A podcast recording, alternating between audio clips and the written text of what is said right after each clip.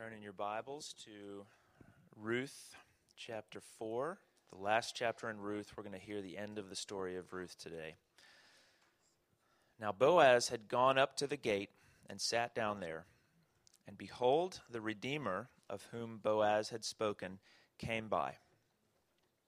So Boaz said, Turn aside, friend, sit down here. And he turned aside and sat down. And he took ten men of the elders of the city and said, Sit down here. So they sat down. Then he said to the Redeemer, Naomi, who has come back from the country of Moab, is selling the parcel of land that belonged to our relative Elimelech. So I thought I would tell you of it and say, Buy it in the presence of those sitting here and in the presence of the elders of my people. If you will redeem it, redeem it. But if you will not, tell me that I may know, for there is no one besides you to redeem it, and I come after you. And he said, I will redeem it. Then Boaz said, The day you buy the field from the hand of Naomi, you also acquire Ruth the Moabite, the widow of the dead, in order to perpetuate the name of the dead in his inheritance. Then the Redeemer said, I cannot redeem it for myself, lest I impair my own inheritance. Take my right of redemption yourself, for I cannot redeem it. Now, this was the custom in former times in Israel concerning redeeming and exchanging. To confirm a transaction, the one drew off his sandal and gave it to the other, and this was the manner of attesting in Israel. So when the Redeemer said to Boaz, Buy it for yourself, he drew off his sandal. Then Boaz said to the elders and all the people, You are witnesses this day that I have bought from the hand of Naomi all that belonged to Elimelech, and all that belonged to Chilion and to Mahlon.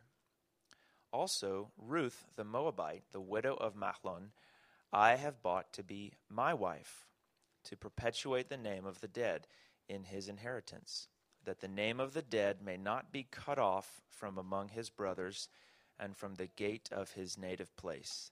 You are witnesses this day. Then all the people who were at the gate and the elders of Israel said, We are witnesses. May the Lord make the woman who is coming into your house like Rachel and Leah, who together built up the house of Israel. May you act worthily in Ephrathah and be renowned in Bethlehem. And may your house be like the house of Perez, whom Tamar bore to Judah, because of the offspring that the Lord will give you by this young woman. So Boaz took Ruth, and she became his wife. And he went into her, and the Lord gave her conception, and she bore a son. Then the women said to Naomi, Blessed be the Lord, who has not left you this day without a redeemer, and may his name be renowned in Israel. He shall be to you a restorer of life and a nourisher of your old age. For your daughter in law, who loves you, who is more to you than seven sons, has given birth to him. Then Naomi took the child and laid him on her lap and became his nurse. And the women of the neighborhood gave him a name, saying, A son has been born to Naomi. They named him Obed. He was the father of Jesse, the father of David. Now these are the generations of Perez. Perez fathered Hezron. Hezron fathered Ram. Ram fathered Amminadab. Amminadab fathered Nahshon. Nahshon fathered Salmon. Salmon fathered Boaz. Boaz fathered Obed, Obed fathered Jesse, and Jesse fathered David. The word of the Lord. Thank you, Wim. Merry Christmas, everyone. Good to see a full room. Glad you all are here. Glad to have visitors and family members. Um, it's a sweet time of year, and it's sweet to worship with you all. Um, for those who are just stepping into this series and don't really know why we're reading this passage or what this has to do with Christmas, let me fill you in. Um, the book of Ruth is all about anticipation. It is this woman, Ruth, and her mother in law, Naomi, uh, who are essentially uh, enemies who have been forged together in uh, this family of God, uh, representing the heart of God as a, as a heart that desires for people from all over every nation, tongue, and tribe to be together to be his people. And God has brought them together through famine. Um, they literally were about to starve to death. They, they lost their husbands, they lost the men in the family to provide, and they were in a terrible situation. Uh, they even went off into um, this foreign land called Moab, Israel's sworn enemy, uh, into a place they were not meant to go to find relief from their famine. They did not find relief there, they found only death. They return back to Judah, to Israel, um, because they hear that the Lord has shown favor to Israel and ended the famine. This family comes back. Ruth is a Moabite. That's where Naomi picked up Ruth, was in Moab. So she comes back with this label as enemy, as one who is less than the people of Israel. And so she is a marked woman. She is a woman with a reputation, a very negative reputation. And she seeks out, uh, in Naomi's great discouragement, uh, of the loss that she's had. And it, Ruth takes it in, on her own initiative to go and to provide for the family in the absence of having any men there to provide. And in faith, uh, she's converted to trust in the God of Israel that He will provide for them. And she goes out into these fields, gleaning and gathering the scraps from the table, the leftovers in the field. And she comes to this Redeemer named Boaz, a man who sees her in his desire and love and passion for her, says, I want to be your Redeemer. Even though you're an enemy of the people of God, you are Ruth the Moabite, and you have nothing to offer me, I want to offer you everything. And that should be a reminder of exactly what Jesus has done for us in the Christmas story. He has come to us in our spiritual poverty, in our spiritual famine, with nothing to offer Him. Your good works are not what saves you. Your resume of success, the, the amount of money in your bank account, offers no merit before a holy God. You are a sinful and broken human being with no righteousness of your own. And yet our Redeemer says, I, lo- I love you. And he loves a whole sordid mess of us. Because the ones he does choose to love and to rescue out of our own spiritual famine, he does so with a heart to save all different kinds of people, with all different kinds of backgrounds and resumes and bank accounts and possessions and different things. God saves indiscriminately, He saves liberally those people who put their trust and their faith in him. And that's what Ruth is all about. That's what the Christmas season is all about. That we look back on that first advent of him keeping his promise to send a rescuer and a redeemer, which he did. And that is our guarantee that he will come back. We know that that took place in history. Jesus was an actual person. How did he get here? What is his life about? Is he really Lord and Savior? Those are the questions we need to ask ourselves because the hope of the church is that one day he will come back. So let's look at this old story and see what modern hope we have even for ourselves today, especially as the church. Let's pray. Lord, I do thank you for this story. I thank you for the life it brought me this week, the perspective on life that it gave me, uh, the way in which you convicted my heart of my own spiritual poverty. Lord, I try so hard to um, make you love me to make you like me with the things that I do, the thoughts that I conceive, Lord, and yet you don't love me because of those things. You love me because of the person and the work of Jesus Christ. I pray for anyone in this room who's spent their lives exhausting themselves, thinking that they are somehow earning their salvation, that you give them great relief this morning. Lord, that it be the relief that, that even their bad choices, even the, the biggest mistakes they've made in life, don't disqualify them from your love. Because even as our good works can't save us, our bad works can't overcome your grace. We can't outsin your grace. I pray that if, if I say anything today, that we just sit in that hope. I pray that Flat Rock be a church that prepares us for your return, whenever that may be. That we live as people who are living as though this is our last day, loving and giving liberally and sacrificially as Jesus gave to us, our Savior and Redeemer. And it is in His name that we pray. Amen.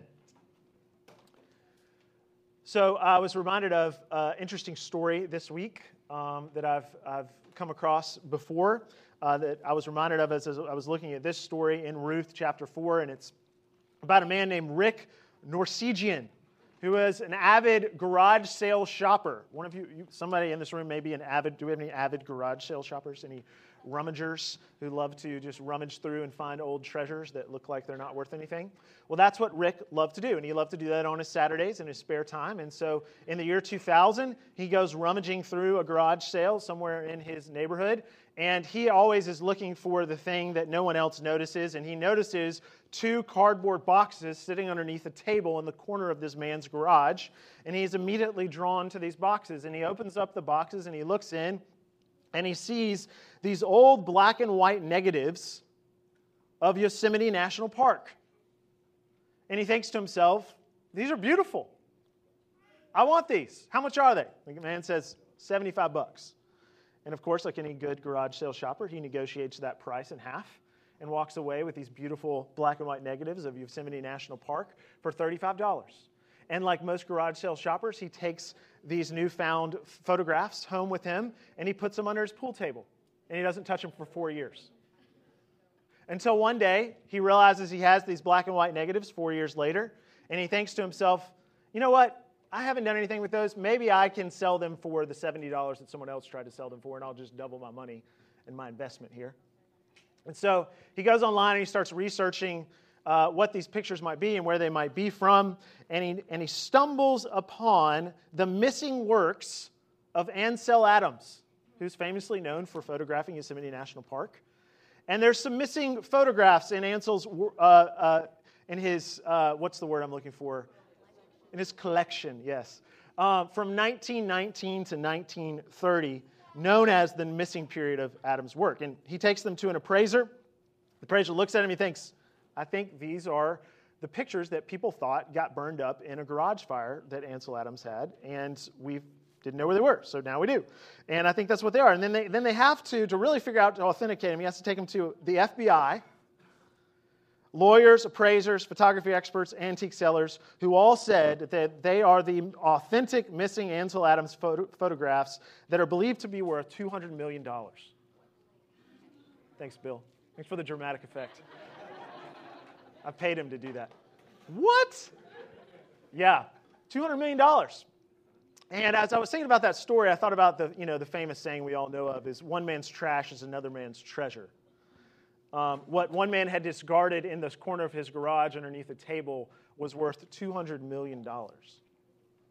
And as we look at Ruth chapter 4, we, we can think similar thoughts. It applies similarly. What is one man's trash is another man's treasure. As Boaz is so desirous of redeeming Ruth he goes way out of his way to, to become her redeemer, and he goes to this man who's supposed to be the one who's to redeem her and restore her fortunes and her value, and he passes on the deal because he sees it as being worthless, of being trash, essentially.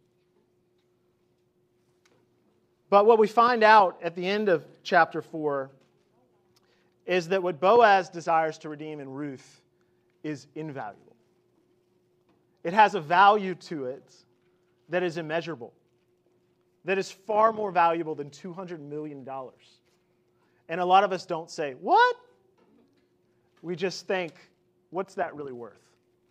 What is this Ruth really worth? What is this genealogy really worth? So I want to show you what it's worth. And I want to look I want to do it by looking at two questions. How Ruth was redeemed, and then why Ruth is redeemed. Okay? How is Ruth redeemed? Well, Boaz, being the good businessman that he is and the well known um, landowner that he is, he goes to the city gate where a lot of the government business was done and transactions were made, and the elders of the city would sit and a lot of the business was done. And so he goes there and he thinks to himself, you know, I'm just going to wait for this, uh, this unnamed redeemer who is next in line, who's close, most closely related to Ruth um, who's supposed to help her in this situation, but hasn't. She's been back for a while. She's known in the community. This man knew of his relationship to Naomi and Ruth, and he knew what he was supposed to do, and he hadn't done it yet. And Boaz is thinking, I'm going to take matters into my own hands. So he shows up at the gate, and this man providentially walks by. Boaz grabs his attention, and he lets him know that this is a legal matter, and he brings elders to authenticate, to be witnesses of this transaction that Boaz would like to take place.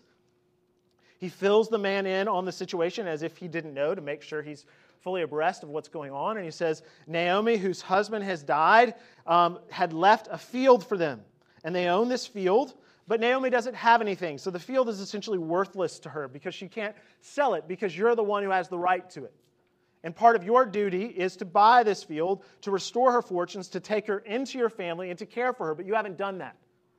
So I want to do it. And he says, Are you going to buy this field?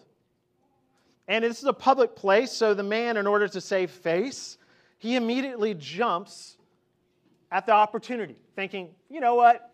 I'll buy it. It'll be part of my inheritance. We'll have to take care of this old lady. Not a big deal. She can live. We'll give her food, whatever. We'll, that sounds like a good deal for me. I'm going to make a lot of money off of this. And it sounds like a, a, a can't miss deal here. But then Boaz tells him the fine print. And he basically says, There's a woman you're related to named Naomi who has a field and needs to sell it to have money to live on. You're first in line to buy it and make it part of your inheritance. Are you interested? Yes. Oh, by the way, one more thing. When you acquire the field, along with it comes this Ruth the Moabite, you may have heard of, the widow of the dead man whose field it was. You must marry her if you buy the field and do your redeeming job in order to raise up a child for her dead husband, a child who inherit the field when he grows up. So this will be his inheritance. And that deal just went south. And I think if Dave Ramsey were in the room, or some of our real estate experts or fine, wise investors would say, you know what, I'd pass up on that deal too. I don't want to take on an extra child. That doesn't make financial sense for me, and a wife, and a grandma even if I can own the field and make it part of some inheritance that I'm going to give to them later. I'm not going to benefit from this. This is a bad business deal. So then you have to ask yourself why in the world does Boaz want this deal? He's very successful. Why add this to his portfolio? And you notice here something really important. This so called Redeemer is nameless. Now, back then, when you did this business, you used a person's name as a sign of respect. It was a it was an important business deal done publicly, and Boaz probably does use the man's name, but the author, Sam, who we believe is Samuel, he omits the man's name. And he says that Boaz refers to him as friend, and in the Hebrew, that actually means Mr. So and so. So Boaz says, Turn aside, Mr. So and so. And you have to ask yourself, why does he omit this name? Because in, in many ways, the entire book of Ruth, from beginning to end, as we see the genealogy at the end, it's all about the preservation of a name. Right? Elimelech, he, he went off in, in rebellion uh, to the wrong place in Moab. Even his name's remembered, even in his bad decisions. Elimelech's name is remembered. Mahlon's name is remembered, even though they died. And obviously, we see the names preserved through the genealogy.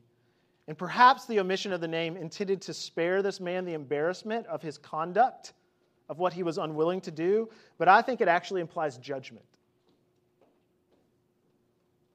He is, after all, the one who refused to do his duty and step in and help his deceased kin's family. He deserves no name in the story for his lack of courage.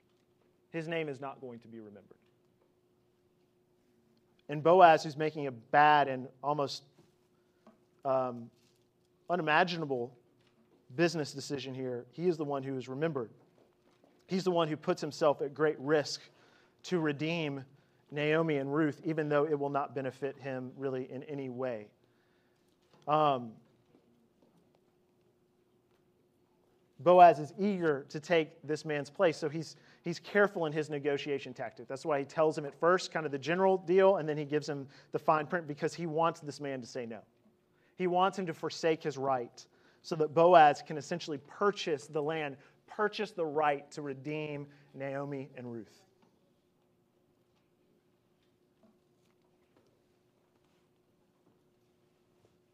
So, in today's world, we have to ask ourselves, especially at this, this time of year when it's, a lot of this is about generosity and it's about giving sacrificially, even when it doesn't benefit you, why do you do it?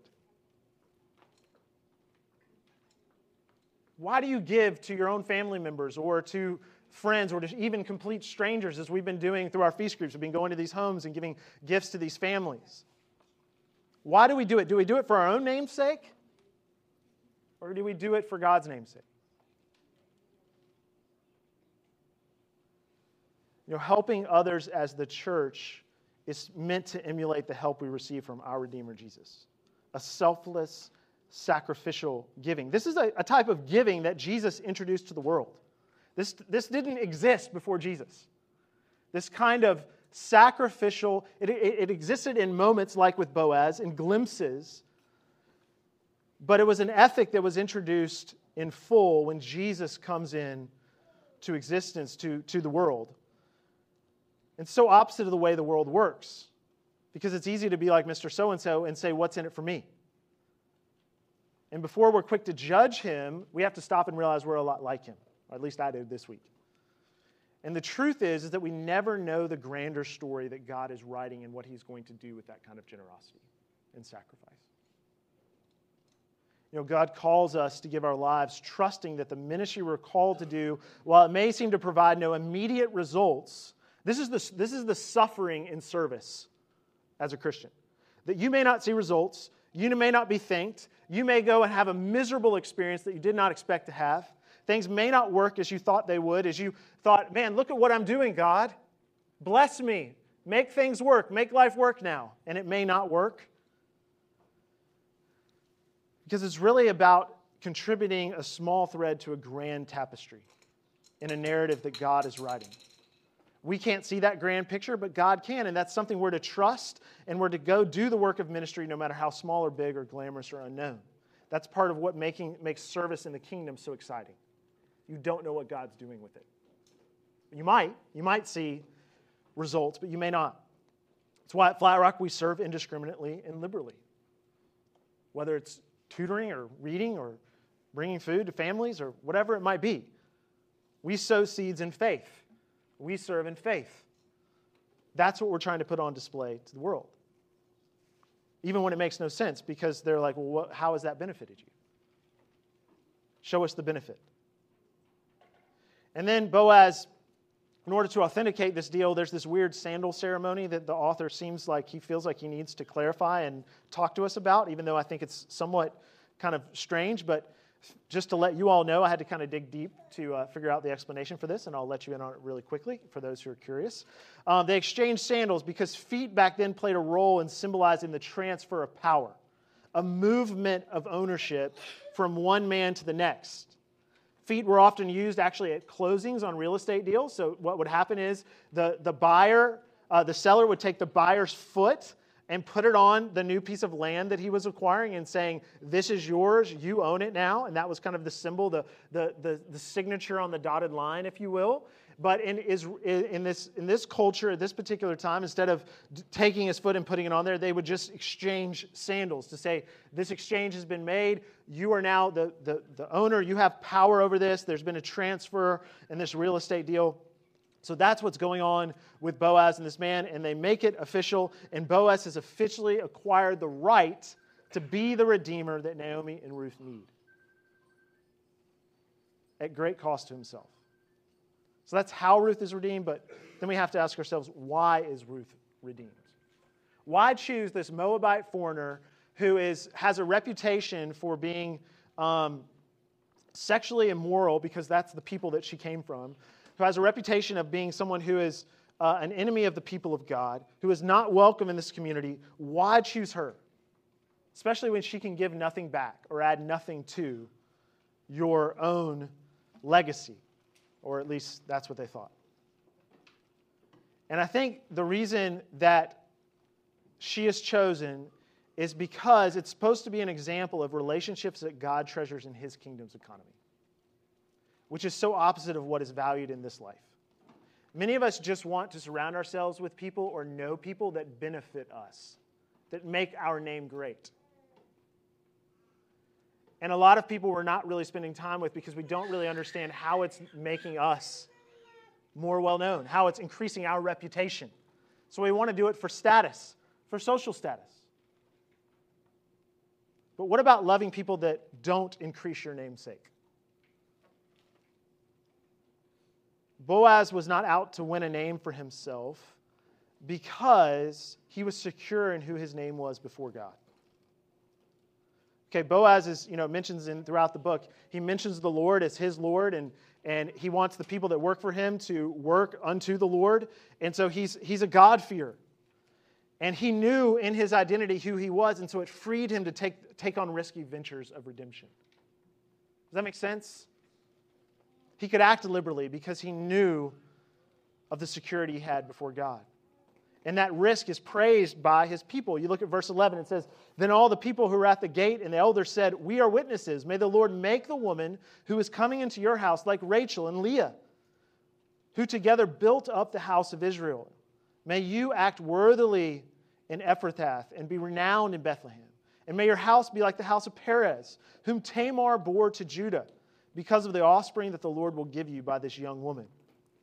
You know, Ruth is chosen in part because she represented the type of people that God had a heart to redeem. And the names in her genealogy tell us all we need to know about the type of people the God of Christianity is interested in giving worth and value to. That's what it is to redeem something, right? It's lost its worth and value. You renew worth and value. That's what God is, that's what the God of Christianity is doing. He's not loving you because of what you can do for him. He's loving you because it is in his character and in his nature. He, does, he receives glory out of it, but it's not so much what he, you can do for him as, as much as it is what he can do for you. And you notice Tamar is mentioned as this blessed people. Well, if you all remember the story of Tamar, it's a little odd to say the least, but in Genesis chapter 38, Tamar uh, dressed herself up as a prostitute to seduce her father in law so that she could have a child and perpetuate her line, which is, you know, disturbing to say the least. And she is remembered as being part of the people of God. She was an outsider like Ruth, who was brought in and assimilated into the people of God. And the difference between the two is that Ruth revealed her identity to meet Boaz, her Redeemer. Tamar concealed her identity. But it's showing that the family of God is this mixed bag and this sorted bunch of people. Ruth, like Tamar, is graciously given the great reward of having her womb healed. You remember in chapter 1, she couldn't have kids for 10 years. It's one thing we forget about Ruth, or I forgot about Ruth. She was barren for a decade. And God calls this foreigner in. He gives her full stake and inheritance in the kingdom and with Boaz, and he heals her womb, and she has a child. And it mentions that the Lord, um, in, in verse 13, so Boaz took Ruth, and she became his wife, and he went into her, and the Lord gave her conception, and she bore a son. It's the only other time, it's the second time the Lord's name is mentioned and being inserted in the story is actually doing something in the lives of the people. And the first time his name is mentioned, the only other time it's mentioned, is when he came back to Israel and he showed favor to Israel and he healed their famine. And now he's giving her birth. So God is acting in very specific ways in this story for very specific reasons to work out a plan of redemption a greater plan that they can't quite understand. They can't see the full tapestry of what God is actually doing. That's why we're given the genealogy at the end here.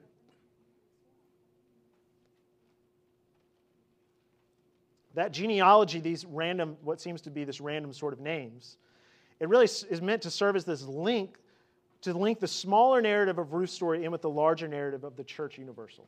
So it's through Ruth's line that Jesus will come through this foreigner and this enemy, God will redeem his people through her eventual ancestor, which is Jesus himself, who will come through the line of David. And God can, by his power and grace, insert whoever he wants to fulfill that plan. That's what's supposed to be the what moment of this story. That's when you're supposed to say, yes, this is worth redeeming Ruth and taking great risk, for Boaz to take this great risk, it is all worth it. It is worth more than $200 million because he's inserting himself in the greatest legacy the world has ever known. That's at least what we believe as the church. And it, your name and your genealogy was everything in this culture. It was your resume, it's how you were known. And people wanted to know who you were related to and who you came from. And this false redeemer was doing a great disservice to his legacy out of fear. And Boaz is doing a great service to his legacy out of faith, taking on this great risk to redeem her.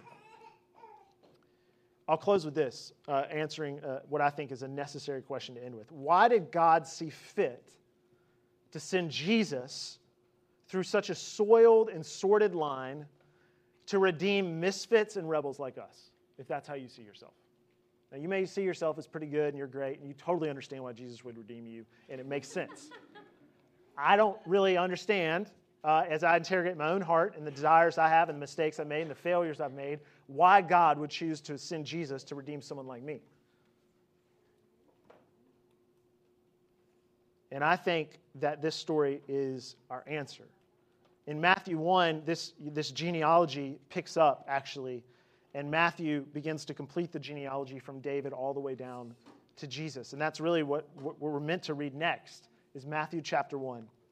And we see that Matthew tells us that Jesus has come for the purpose of seeking and saving the lost, as he says in Matthew 1. It was to rescue sinners, of which we should see ourselves as the foremost, which is exactly what Paul saw himself as. It was to rescue sinners like us. Jesus didn't arrive in a hazmat suit to ward off evil influences, he didn't quarantine himself from the evil, he took on flesh. He came in the form of a baby naked and vulnerable to the world. I mean, that is a remarkable reality. That's how our Savior chose to come. He didn't come riding on a white horse with a sword in his hand to mow down our enemies. He didn't come to give you a, a to increase your bank account and make you the wealthiest, most well to do person in the world. He came as a suffering, sovereign servant king, the only one of his kind in all of history, to take on flesh. He arrived naked and vulnerable and he, just as he arrived, he also went out on that cross between two thieves, naked, vulnerable, abused, despised, rejected. Why would he take that on? Why would the king, if he is who he says he is, if he is sovereign Lord and king of the universe, why relegate himself to that? That's what we're remembering at Christmas. That's what we're supposed to celebrate. You know, Jesus does it this way because he can't save us from a distance. He didn't save you from a distance. He inserted himself into the story, into the narrative, so that your story could be a part of a larger story, a grander story of redemption, a small thread of a tapestry that one day will come to full completion. Do you see yourself that way? Do you see your life that way? Do you see your contributions that way? Do you see your sacrifices that way? Your giving, your service? Do you do it in faith, or are you expecting your own reward? to make a great name for yourself or to make a great name for God. If you've been living to make a great name for yourself, here's the beauty of every Sunday that we come in here is that you can always be renewed. You can always be redeemed. Whatever value you've, twi- you've tried to acquire, it has been worthless before a holy God. The only value that we can have to merit before Him is the righteousness of this Savior, this Redeemer who gives it to us liberally through faith and repentance. So the beauty is we can come in whatever shape we are, with whatever decisions we've made, no matter how long we've rejected this or not accepted it or not given ourselves to it or believed or had faith in it, you can have faith today. You can submit and surrender before this gracious Redeemer in faith and repentance today. So, as we come to this table this morning, ask yourself who is your Redeemer? Is he nameless? What name does he have? The church's Redeemer is not nameless. His name is Jesus Christ. And so, as we come to this table, ask yourself do you know that kind of love? Do you know the love of that Redeemer? And if you don't, you can this morning, even for the first time. Let's pray.